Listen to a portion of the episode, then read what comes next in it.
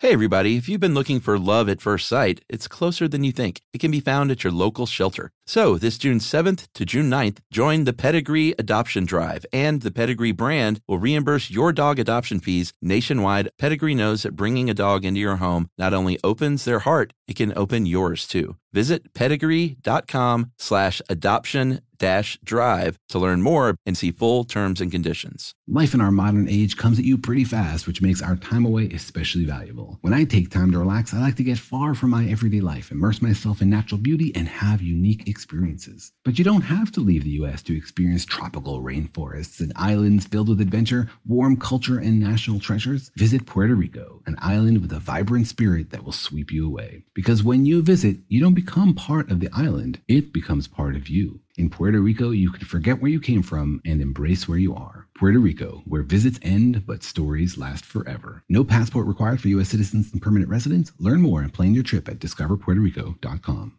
This episode of Stuff You Should Know is sponsored by Squarespace. Whether you need a landing page, a beautiful gallery, a professional blog, or an online store, it's all possible with the Squarespace website. Go to squarespace.com and set your website apart. Welcome to Stuff You Should Know from HowStuffWorks.com. Hey, and welcome to the podcast. I'm Josh Clark, and there's Charles W. Chuck Bryant. This is Stuff You Should Know, the podcast. Not the least of which is membered by Jerry. Boy, that was exciting. I have a, a bad cold. Yeah. My brain's not functioning quite right. Yeah, but this is not the old days where you have the six weeks of cold. Right. Hopefully, this will be just a couple of episodes. That's right. Bear with us. Yeah, bear. But to make up for it, I have all my teeth finally. right. it's just this constant pendulum. That's right. It I've got, swings from one of us to the other. got all toothed up yesterday. Feeling good? The eight months is over. It, like, click your teeth together for everybody. I'm afraid to. oh, okay. Are you like, they're precious? Yeah, I'm a, I got to treat them very carefully. and I got fitted for a, a bite guard, so I, when I grind my teeth at night, this Uh. doesn't keep happening. Yeah. So things are looking good. yeah. Everything's coming up, Chuck. That's funny. Yumi has a bite guard, too, from grinding her teeth. Yeah, So, two of the most significant people in my life grind their teeth. both grind their teeth. Does she bite her fingernails? But I don't. Does she bite her fingernails? she doesn't. Yeah, I, I take out my stresses on my body. Yeah, those are short nails. Do they hurt? Do they just ache? No, Because sometimes I, if I overdo it, they do. if, if I when I cut my nails and I file them a little too short, Yeah. they just ache for a day or so afterward. Yeah, Ugh. it's a habit. I've always done it. Yeah, like since you can remember. Yeah, Yeah. I wore that uh, bitter polish for a while when I was a kid to try and stop. Oh, yeah. I just chewed right through it. Yeah, It was like, oh, it's so bitter. It Still must bite. but I'm, I kind of like it in a weird way. Yeah, The part of me that hates myself loves that taste. it was so weird. uh, well, Chuck, let's talk about another habit. Okay. A habit that humans have had for a very long time, uh, and that is the habit of using animals as models for humans, as stand-ins for humans when we want to test new things, find Yeah. out new things about ourselves. Yeah, like, will this kill me? Let's put it on an animal. Right. Uh, does the heart or the lungs actually pump blood around the body? Let's cut a dog open and find out. Yeah. That We've been doing it for a very long time. Yeah, and this article came with its own own intro story, which was pretty interesting, I thought. Yeah, we haven't done one of those in a long time. That used to be like a standard aspect of this. Yeah, now we just babble. The in- yeah. yeah. We just share what's going on in our lives, our days. Pretty much. Sorry, everybody. It must be a real letdown now that I think about it. Should we do this though? Sure. All right. Well, let's go back in time, uh, back to 1937, uh, and there was a company called a pharma company called S.E. Massengill uh, out of Tennessee, and they had a a great, I almost want to say wonder drug. Uh, that was an antibi- uh, antibiotic that worked really well uh, in its powdered form, and people started clamoring and said, "We love this stuff, but it sure would be great if we could put it as a as a drop under my tongue instead." Right. I like liquids. I'm not big on powders. Sure. Like that weirdo Richard Petty who just takes goodies powder like. That's me. I love that. Blah. Dude, that's my go to. Bleh. It's got caffeine. That's what helps. Yeah, for migraines too. Oh, really? Caffeine's a big one. Yeah, Emily can't do them, but th th it's my I couldn't either. it's my hangover cure. I see. Did I say that out loud? You did. Yeah, it works wonders. I thought Bloody Marys were your hangover. cure. No, I'm not. I'm not a hair of the dogger. That's what it was invented for, you know. Yeah. All right, well, I'm getting us off track. I apologize. Uh, so they decided we need a liquid form of this. Uh, what was the name of the drug? Uh, sulfanyl. Man, I just had it. Sulfanilamide Yes. or sulfanilamide. I think sulfanilamide. Okay. That's how I would say it if I were a 1937 Tennessean. Well, uh, they had a chemist named Harold Cole Watkins who went to the lab and said, "All right, uh, let's dissolve this stuff in something called uh, diethylene glycol." Diethylene. That one I know. Worked pretty well. Mm-hmm. So they added a little raspberry flavoring to make it palatable, and they said, "Smells pretty good, tastes pretty good, looks pretty good. Let's sell it." Yeah, and they did. They sold a bunch of it.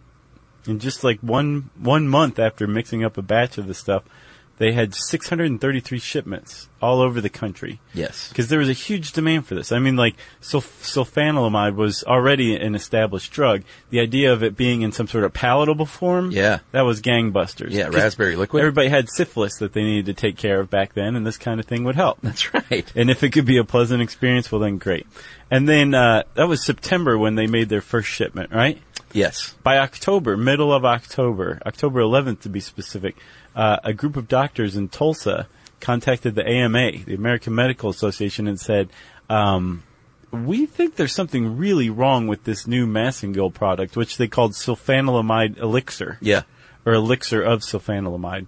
Um, we think it's killing people actually, and killing them in one of the worst ways imaginable. Yeah, it wasn't a, a just go sleepy time now. It, it was a pretty bad death. Right. You're writhing in agony. You're probably puking your guts up. You're Yeah. just you're dying from from being poisoned. Yeah. So the AMA got a hold of some stuff and they said, you know what, the actual drug is fine, but this, uh, the solution we mix it with is the culprit. It is pure poison. Yeah. Who knew? Nobody knew, and the reason why no one knew is because Massengill and Cole Watkins, um, or Harold Cole Watkins, and his his group of chemists were not obligated to test this stuff out. Yeah. Well, people knew though. That was the one frustrating thing is there were studies out that said this stuff was poison. Right. And I guess they just didn't read them. Right, they didn't research the literature, which is Yeah. a big deal. Sure. But they also didn't test it out on human or animal ahead of time. Uh, and they again, they just looked at the tech or the uh, appearance, the smell, a little bit of the taste, Yeah. but no one took a full dose of this apparently. Yeah. And um, people died. I think 100 people died in 15 states in about a month or so before they could get um, the shipments back. yeah. I think the FDA, the barely born FDA, um, this is one of its first actions was going and getting this stuff. Yeah, and the, the president of the company said, uh, you know, we haven't broken any laws because I guess there weren't laws on the books at the time. And the head chemist, um, very sadly killed himself because of this. Yeah, Um, like the story goes from bad to worse. right. And, Which, um, that was pretty Japanese of him, yeah, you know, yeah, we, did we do a full episode on that? on suicide, On, uh, I mean, Harikari, but it had another name too, right? seppuku. Yeah, didn't we do that or did we just mention it? I'm sure we just mentioned it. Okay. Uh, yeah, I think in the uh, Japanese stragglers, and probably the samurai Yeah. and the revenge one. Yeah, boy. It's hard to keep track these days, isn't it? Yeah, that- oh yeah, it really, really is. So uh, this led to in 1938 uh, Congress in the U.S. Uh, enacted the FDA Cosmetic Act, which said that you know what you need to test these drugs on animals, and that therein sort of started, at least in the U.S., uh, the official like decree that you can and should do this. Right, But it had been going on a long time before that. right. Our buddy Galen, who we've talked about before. Well, even further back than Galen, um, if you look at uh, the Greeks, uh, as, at least as far back as about 500 BC, um, the ancient Greeks were using animals for testing, poking around, figuring out how to how the human body works. And there was this idea that there was an analogy between all animals that humans shared so, like a lot of the same physiology of all animals and there was a great disagreement among the Greeks Yeah. in particular about whether that was true, but it didn't stop guys like Aristotle um, and uh, Aristostratus? yeah, and Hippocrates as well Yeah. from basically poking around inside live animals, which is the the where the term for animal testing came from. The other term is vivisection. Right. Vivisection is cutting something open while it's still alive. Yeah, specifically an animal, right? Or is that no, you can vivisect humans. Oh, can you? Yeah. Because Is that what dissection surgery is? occurs after death. Right. Vivisection is like cutting open. I, th- I think technically surgery would be, but uh, the the idea behind vivisection is that there's this is just for experimentation. Gotcha. usually. Not like let me heal that organ right there. Right. Which, by the way, go back and listen to our human experimentation episode. That was Yeah. a great one. I remember that one. Uh, so flash forward a bit to second century Rome, where our friend Galen, who we just talked about him in a podcast. Our live stuff in UK and Ireland. That's right. Which hopefully people will hear soon. Yes. Uh, he was a, a medical specialist, and he said, "You know what? I'm going to do a demonstration in the public. I'm going to rent a hall. Watch this. I'm going to yeah, basically, I'm going to get this pig." Watch this pig. and I'm going to prove that uh, we are all a bundle of nerves by snipping certain nerves of this pig. You want to see him not squeal anymore? Yep. Watch me snip this nerve. Right. And uh, it was all planned, and this uh, philosopher, this pretty popular guy, He had punch and cookies out. He was really excited for this day. a philosopher that was in attendance named Alexander uh, Demosthenes, yeah? Demosthenes? One of those two. he um, said, "You know what? This is BS. Um, doesn't prove a thing, and in fact, none of these demonstrations prove anything because that's a pig, and we're humans. Why are you bothering?" Right. And apparently, the uh, Romans had adopted from the Greeks the idea that uh, empirical evidence didn't really prove anything. Yeah, they had an even if you uphill saw, battle. If you saw something, it doesn't mean it was true, Right. which is a weird philosophy. I'd like to understand a little more. I'm sure there's a lot more to it than that. Sure. But that's just like such a completely radically different paradigm from what we have now. Um, the paradigm of science, where seeing is indeed believing, that you Right. re- it requires empirical evidence, used to be the opposite. Yeah. And that was uh, Alexander's big objection. Like, hey, man, you can cut that pig's nerve all day long, and sure, I saw it, and sure, it had that effect, but it doesn't prove anything. Right. And Galen was like, I hate you. I hate that idea. I hate Aristotle Yeah, I'm leaving. because Aristotle was uh, apparently somebody who said, "I yeah, I've I've poked around in a pig or two in my time, and I've concluded that the heart and not the brain is the center. This idea that a nerve connected to the brain could control anything is hogwash. If you'll forgive the pun, Yeah, Aristotle was just a big dummy. the dumbest of them all. So um, Galen did, in fact, say, "I'm leaving." He said, "I'm taking my medical bag and I'm going home." And then everyone there was like, "Bo, I really want to see this pig get cut apart. Come Please- on." please don't leave." So he said, "Okay, you guys, I'll do it." you twisted my arm.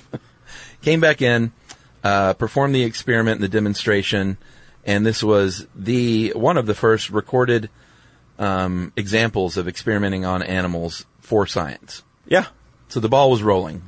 Yeah, and um, I, I don't know if Galen hadn't done it first, and he he obviously hadn't done it first because he came a few hundred years after Aristotle, who had done that. But if Aristotle hadn't done it, eventually somebody who was curious enough would have grabbed a dog or a chicken or something and just cut it open and started looking at what was inside. Yeah, You know, for sure. like it would have happened, but these are the people who are recorded doing it first. uh, go forward in time a bit to the late 19th century, and there was a microbiologist from Germany, Robert uh, Koch, Coke, and he Koch.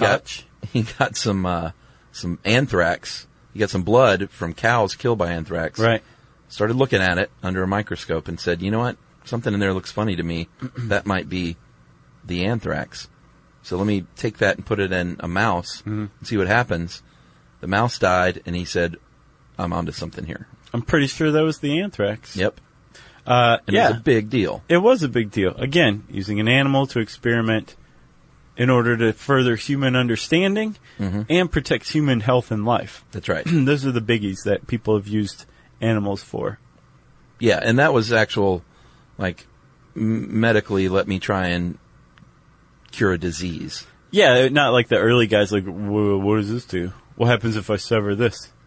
Yeah, but it it, it Do you like went my, on. my ancient Greek impression? the point I was trying to make, I guess, was later on in the 1950s, people started, and notably this uh, Russian uh, Dmitry uh, Belyev, started using research on animals, uh, not necessarily for uh, curing diseases, but to study behavior. Right. Is that right? yeah.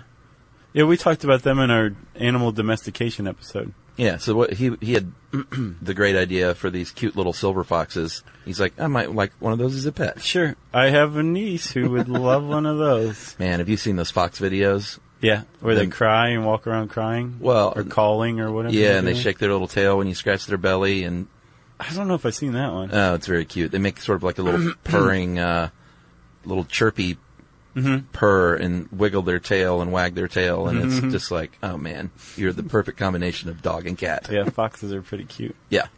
That's So why uh, we want to tame them. Well, that's exactly what he did too, and he thought, I know that uh, domestication usually takes many, many, many years, but let me see if I can do it in like 20, 25 years. Right. And Chuck, speaking of uh, behavioral studies, one of the most famous of all using animals was Pavlov's dogs.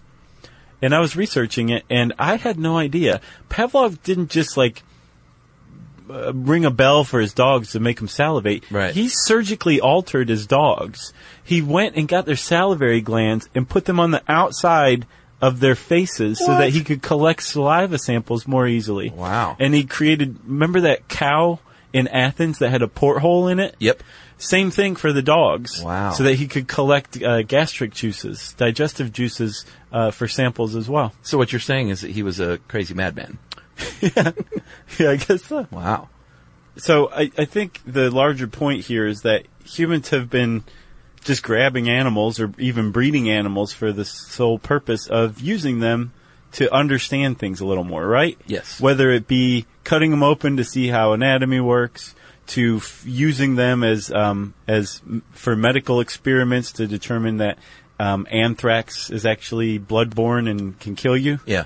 Um, to behavioral studies, right? Yeah, and we should point out that it worked. He was able to weed out, and by weed out, I mean cull, and by cull, we mean kill.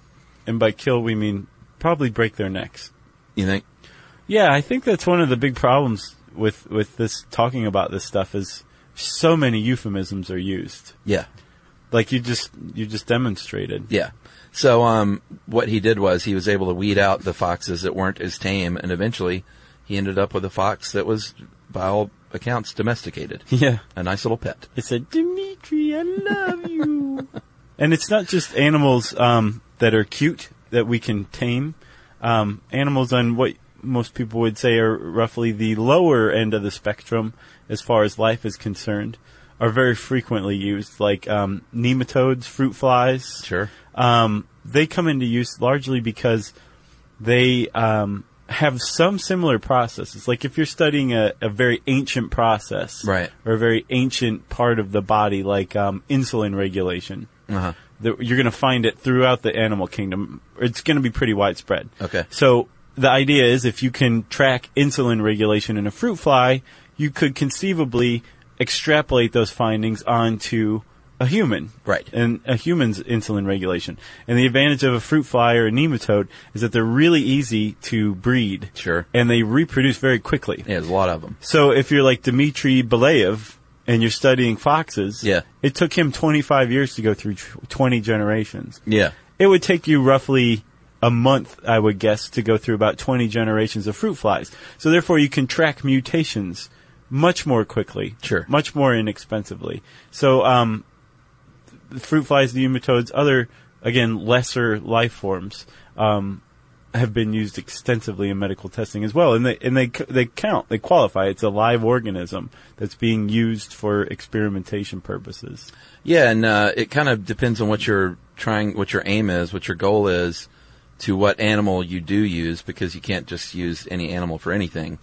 Um, and here's a fun fact: I did not know that the armadillo is an animal that can actually get Hansen's disease, aka leprosy. We knew that. We talked about it in the leprosy episode. I don't remember mentioning the armadillo. I am scared to death of armadillos now because of that. Really? Oh yeah. When I see it, I just look at them like leprosy. you don't hug them on- any longer. No, like no, it and like used you'll to. see him on the side of the road, you know, uh, hit by a car or something like Yeah, that. Texas. And I always double check. Um, well, here in Georgia too. Yeah, a little bit. Um, I always check to make sure that my air recirculator is on when I pass him by. That like the leprosy didn't waft into my car as I drove past the the roadkill. Wow. That I was damaged by the leprosy episode. Uh, well, they actually have the perfect body temperature to allow study uh, on uh, vaccines for leprosy. And speaking of, by the way, I'm sorry to interrupt you, but did, I just found out last night that koalas carry chlamydia really? and transmit it sexually and can die from it. oh man. Yeah, and are actually partially endangered in some ways because they have chlamydia. Think about that next time you want a hug from that cute little critter. Right. You know. Oh well, they'll tear your face off too. Uh, should we take a little break here? All right, let's take a break, and we're gonna uh, we're gonna come back and talk more about the different uh, animals used and why.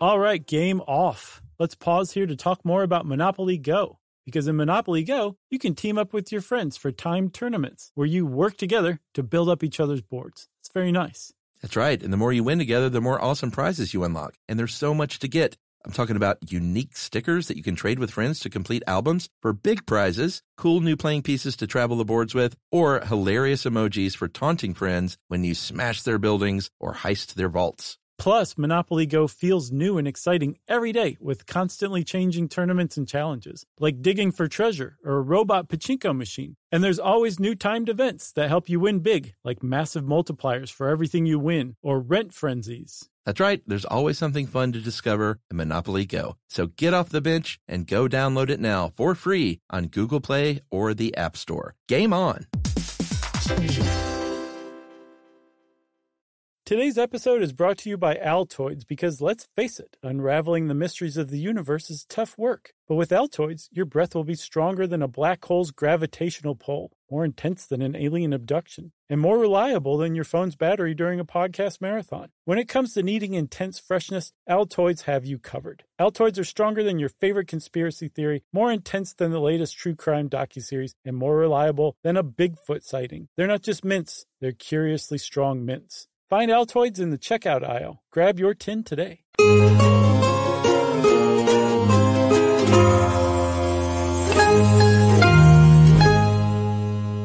Uh, Chuck, uh, before we get back to it, I want to say this is um, this the, this episode and the other one that's coming out Thursday. Oh yeah, there's a sweet. Yeah, and they're kind of done in conjunction with these guys, um, Joe and Tim, who uh, run a site called PrimerStories.com, and um, they do seasons. They're like animators, um, web dudes, Uh-huh. and it shows. They know what they're doing. Yeah. and they've basically taken they they'll take essays. I wrote an essay, then they take it and they break it up into chunks and they animate it, right? So as you're going scrolling down, you're you're reading, but you're also experiencing um, the the the art, the animation that Yeah. really kind of brings out the ideas of each one. It's really really neat site.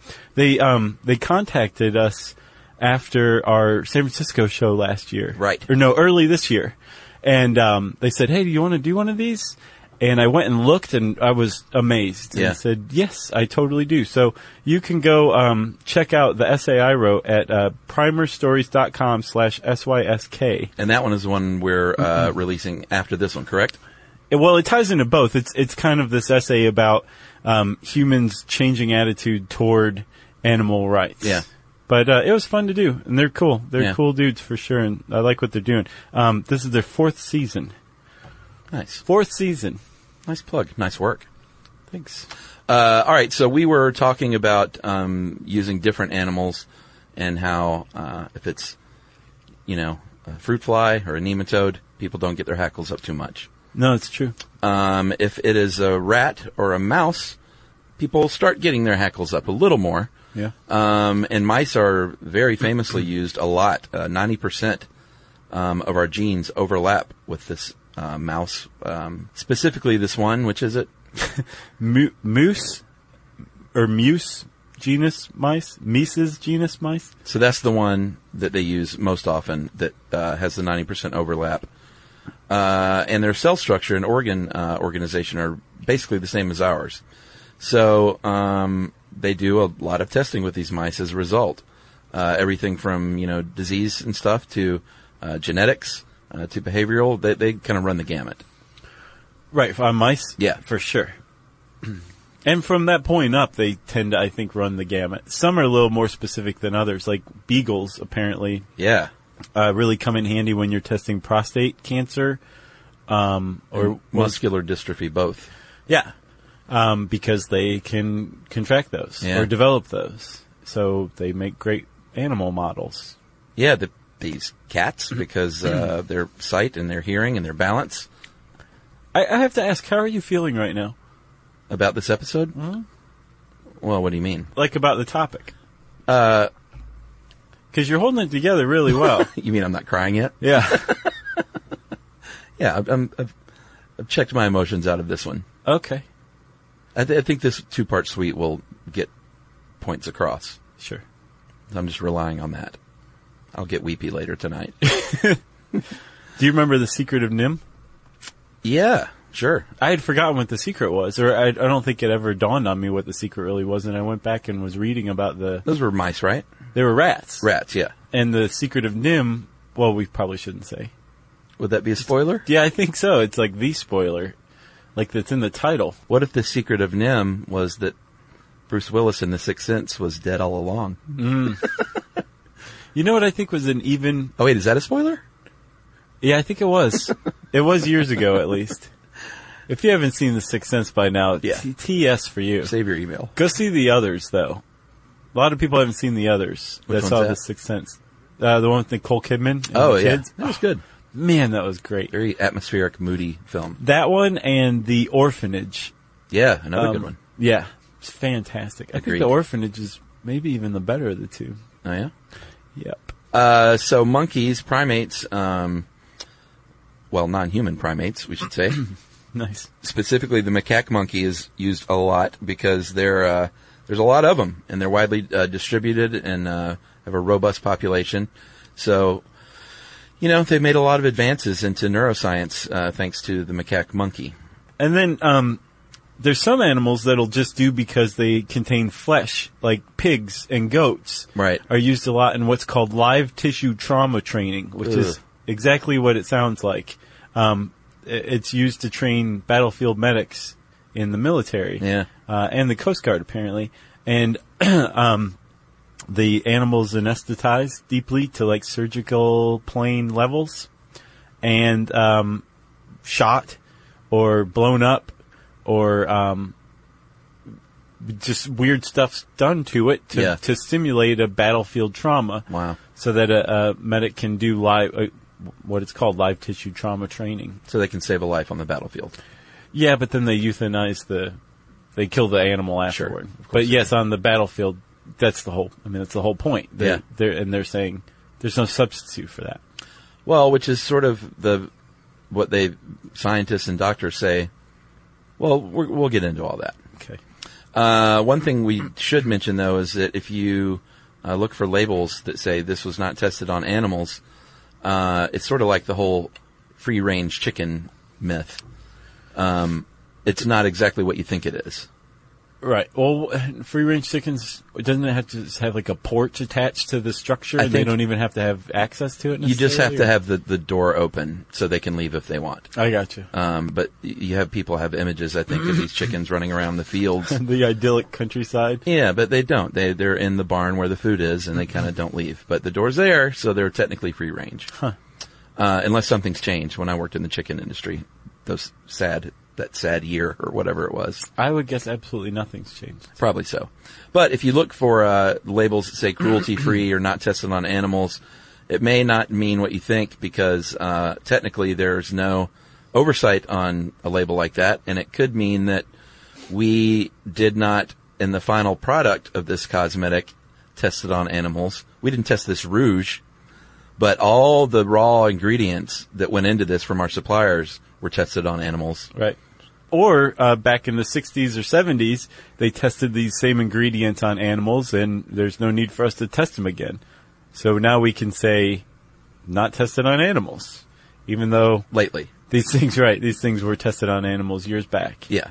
and actually China has changed things recently as um, the West was getting further and further away. I think the EU banned imports of of anything that had been tested on animals, cosmetics wise, Oh wow. and China has gone the opposite direction. It, it is mandated that anything imported into China, cosmetics wise, must have been tested on animals. So it kind of reset things uh, here in the West because there's a lot of Western companies like yeah. I want in on that Chinese market and China's saying, well, you got to test your, like the whole thing on animals before it comes in here. Right. Interesting. Uh, so here's the deal. Over the 20th century, um, we've made a lot of medical advances. Uh, life expectancy, this is kind of a neat stat, Yeah. has gone up uh, about three months per year in the 20th century, largely due to stuff like this testing for disease. Well, yeah, people who are advocates of animal testing say that would not have happened, maybe at all, had we not used animals. That's right. And l- life expectancy was extended three months a year from, I think, like 1840 to 2006 or something like that. That's nuts. Every year. Yeah. Um, and and that was advanced by finding things like antibiotics and vaccines and all of the things that um, not just extend the human life, but make the the extended years more enjoyable as well, more Right. healthy. Um, and that's a huge uh, rallying cry for people who point to animal testing and say this is this is necessary and has to Right. continue continue. And actually, there was a 2011 poll of biomedical researchers by Nature, which is no slouch of a scientific journal, and they found that 90% agreed with the f- the sentence: "Use of animals in research is essential." That was Right. 2011, so Yeah. that's not that that sentiment isn't going anywhere. No, I think that's probably pretty much accurate today. Uh, on the other side of the coin, you have uh, animal rights uh, activists, and and even if you're not an activist, just your average Joe on the street or Jane um, might say, you know what, this is unethical. Uh, it does a lot of harm. Uh, it's wasteful, and there are better ways to do it. Uh, in fact, some people say it's not even doing the job that it should be doing. Uh, for instance, uh, they can cure cancer in mice, and we have been able to do this for a while. Can't cure it in humans. Um, of the 85 HIV/AIDS vaccines that were tested uh, successfully on primates, they don't work on humans. And one of them may have even made humans more susceptible Yeah, to it. yeah. So it's uh, you know there's two very strong sides to this argument. The FDA has said that nine tenths of all drugs in development don't work in humans uh, after they worked in animals because you just can't tell. Right, and actually, I, I looked that up. There, it's it's a little bit of a fallacy. It's more like ninety four percent Oh wow! fail in cri- clinical trials, but that's all preclinical trials that so not just animal testing, but also non-animal testing. Yeah. Where it passed the, the first stages when it made it to clinical trials, 94% of all drugs failed to uh, work or actually harmed humans. There's another side of the coin though too, Chuck. How many sides are on this coin? There's it's like one of those hundred-sided die that you see in D&D but never know how to use Yeah, Um, there are probably a lot of drugs out there that harmed animals and were shelved right then. Didn't make it into clinical trials because Yeah. the animals were harmed. That may not have harmed humans and Oh, actually yeah. could have cured things. Interesting. So there's people saying, no, we, we, we need to be testing on humans because we're using this for humans. right. It's- that's that's what some some uh, pro I guess uh, protesters against animal testing would say. And then um, another thing that I saw is that you you tend to think like, okay, well, it's advancing science, so I, I can't really get in the way of that. Right. But there are um, one of the the critiques of that argument is not all the science is is good that's Yeah. being done, and like a lot of animal lives. If you agree that animal lives are are valuable, and but that using an animal life to advance scientific understanding to protect human health and life Yeah. is worthy, it's a, a worthy use of an animal, then y- that you would also probably agree with the idea that wasting the animal's life in scientific testing is is unforgivable, right? Yeah. So there was this survey in 2009 in PLOS 1, Proceedings of the Library of Science 1, the journal, of 271 animal studies that found that 41% failed to even state a hypothesis or objective to the test. Wow. Um, 30% failed to describe the statistic methods used uh, in the study. 87% didn't randomize. 86% didn't use blinding. And those are basic scientific efforts that you have to make in any experiment, Yeah. right? Those are very basic. Um, which means that those things were wasted, which means those animals' lives were wasted. And Wow. the, the suggestion is, is that a lot of publicly funded science is just not very good science, and it's wasting the lives of the animals involved. Well, that's sad. I'm starting to get emotional. Okay.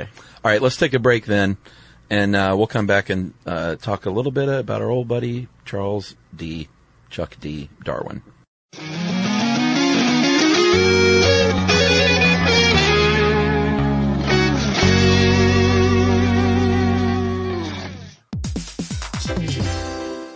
All right, game off. Let's pause here to talk more about Monopoly Go. Because in Monopoly Go, you can team up with your friends for timed tournaments where you work together to build up each other's boards. It's very nice. That's right. And the more you win together, the more awesome prizes you unlock. And there's so much to get. I'm talking about unique stickers that you can trade with friends to complete albums for big prizes, cool new playing pieces to travel the boards with, or hilarious emojis for taunting friends when you smash their buildings or heist their vaults. Plus, Monopoly Go feels new and exciting every day with constantly changing tournaments and challenges, like digging for treasure or a robot pachinko machine. And there's always new timed events that help you win big, like massive multipliers for everything you win or rent frenzies. That's right. There's always something fun to discover in Monopoly Go. So get off the bench and go download it now for free on Google Play or the App Store. Game on.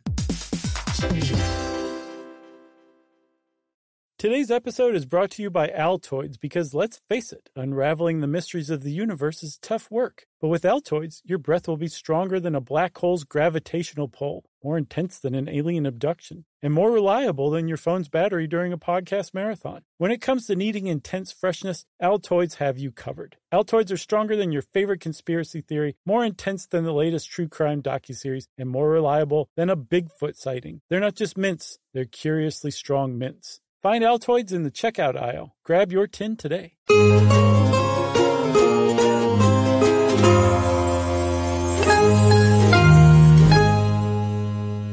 All right, so I teased everybody with Charles Darwin, Oh, is that who you're talking about? which is what I do every Halloween. I dress up as Charles Darwin and tease the local teens. oh, are, what are you going to dress up as for our um, show in D.C. on October 29th?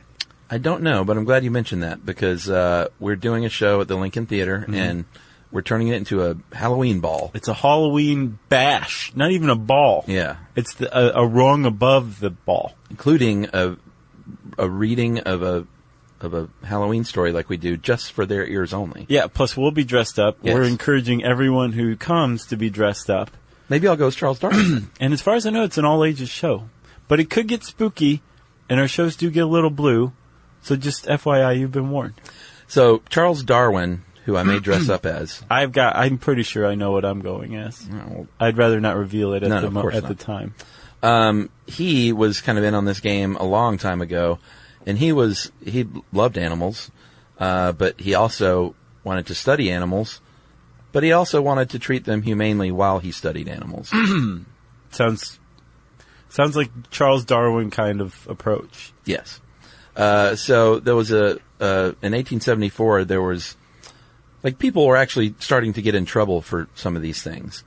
Uh, in 1874, these scientists were actually put on trial for torturing dogs uh, because they wanted to see how absinthe and alcohol affected their nervous system. So they cut them open and exposed them to these liquids. They just doused him in is what I what I'm taking from it. I have no idea. I guess so. Uh, they were actually acquitted, but um, it sort of brought things into the uh, in the front of everyone's minds. and uh, Darwin, people were saying, let's not do this at all. And Darwin stepped in and said, he was a little more moderate and said, you know what, let's craft a bill here in the United Kingdom where you can do this, but uh, do it humanely. And that resulted in the Cruelty to Animals Act of 1876. Yeah. It was pretty great. It was advancement. Uh, it was, but the UK actually has long led the way in the West for animal rights. Um, even even before that, as we'll see, they um, they were trying to protect animals, as we'll see in the next episode. That's right. And then a little later in 1954, uh, the Universities Federation of Animal Welfare said, let's get these two dudes, a zoologist and a microbiologist, uh, Russell and Birch, and just do a lot of research, guys, and come back with some findings that we can use. And boy, did they. Yeah, they um, they were like, there's a lot better that we can do Yeah. in protecting animals. They um, scientists are typically dumb and can only remember things through alliteration. So these guys came up with the three R's, Right. something that could be put on a PSA poster. Yeah.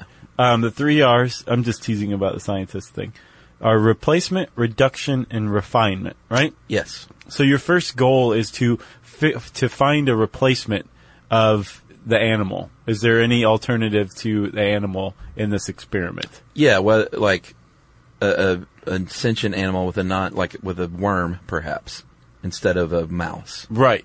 Or, you know, if you can find a, a willing robot, Right. you know? That fits the bill. Uh, the second one's reduction. You want to reduce the number of animals used to the absolute minimum. Yeah. You don't want to have any spare orangutans hanging around.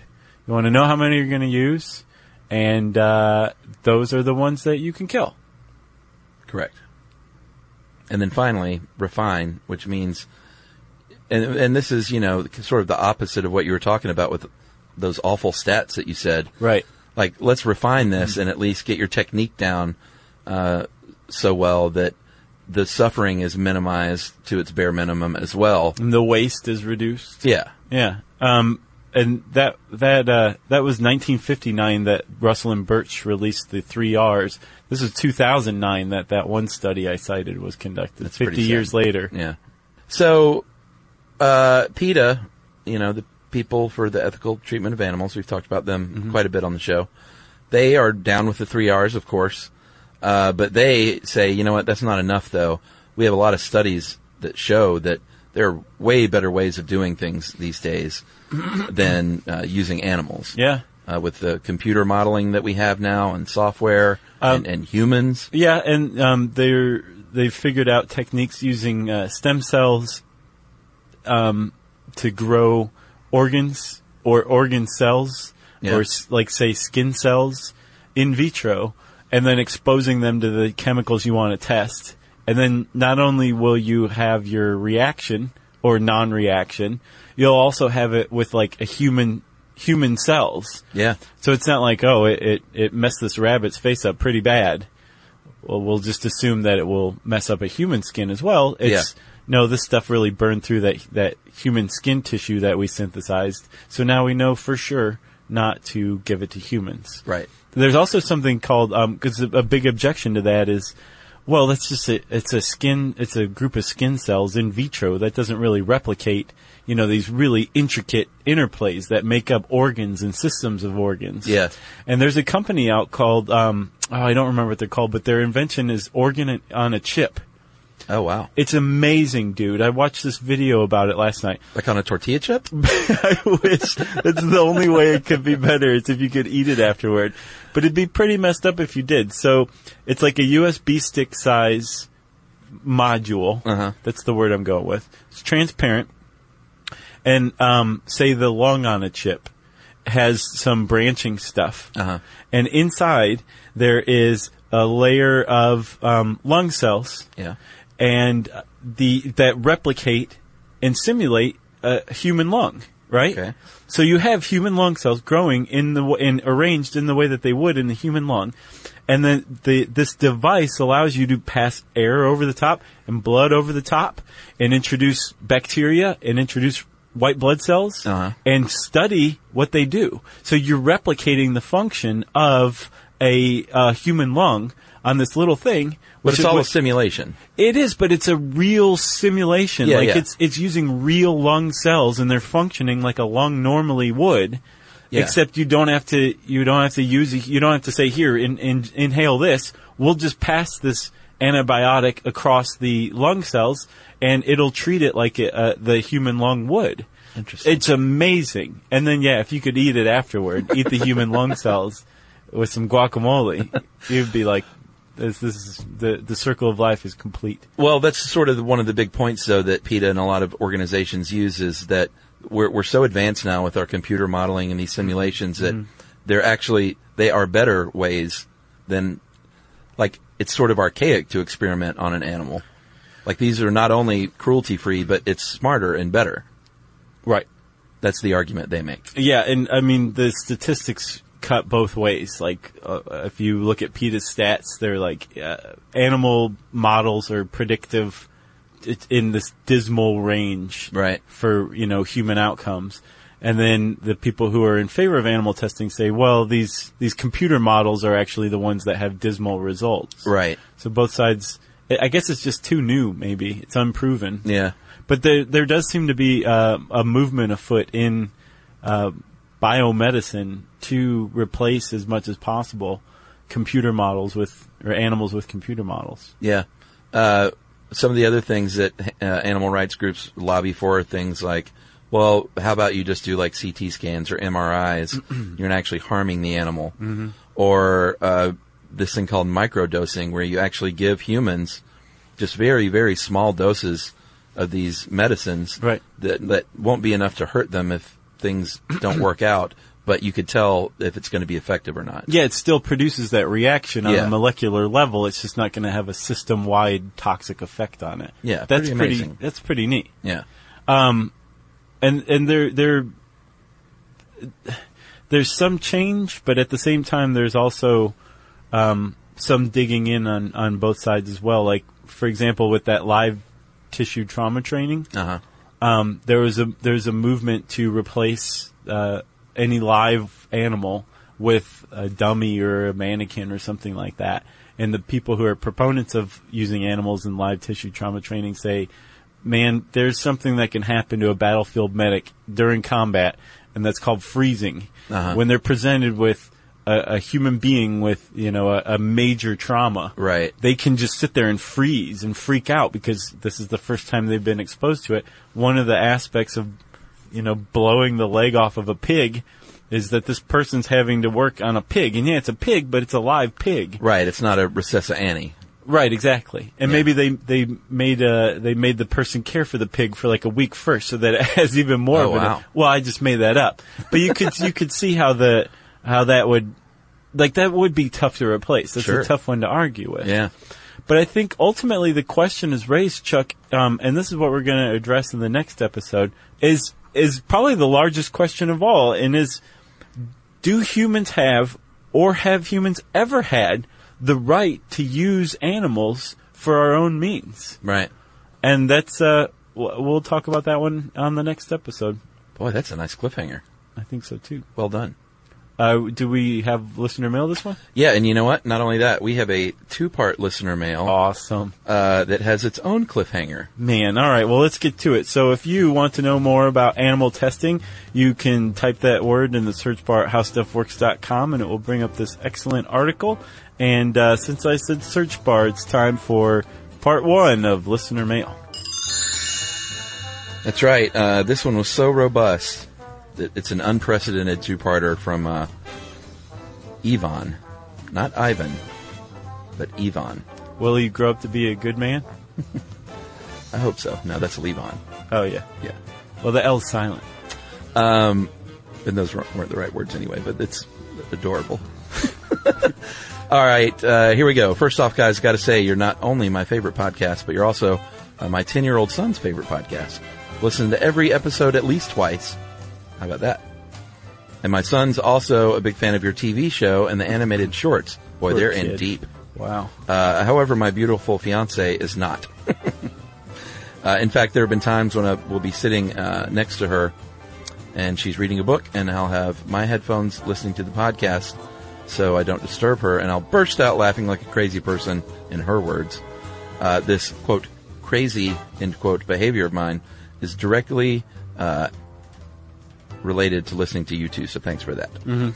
Uh, anyway, one of the reasons I write is to call your attention. Uh, you said on the Sugar It Powers the Earth podcast in 2014, uh, Chuck says, one day we're going to re-record a show and not realize it. And we're going to hear about it.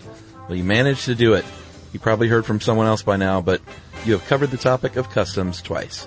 Yep. The most recent one in August 2016, uh, and the previous one in September of 2010. Don't get me wrong, both were great, but I honestly think that both of you legitimately forgot.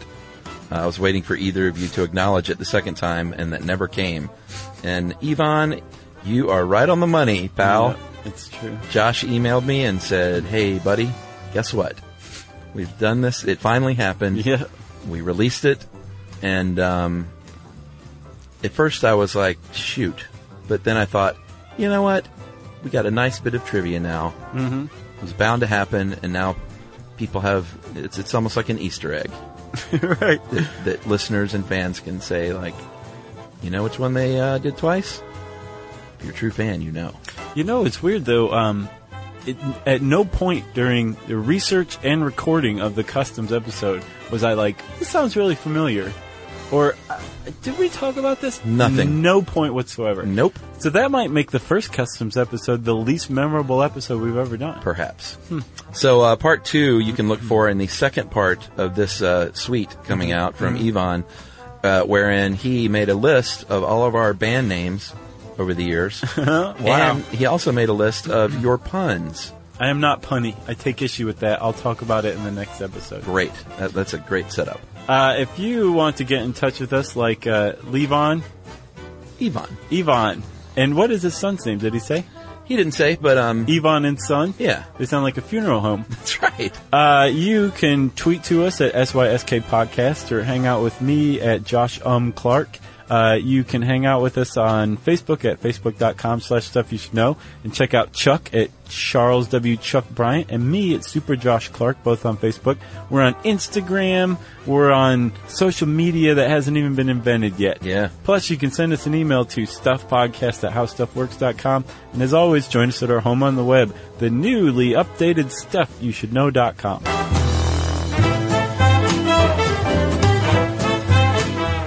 For more on this and thousands of other topics, visit howstuffworks.com.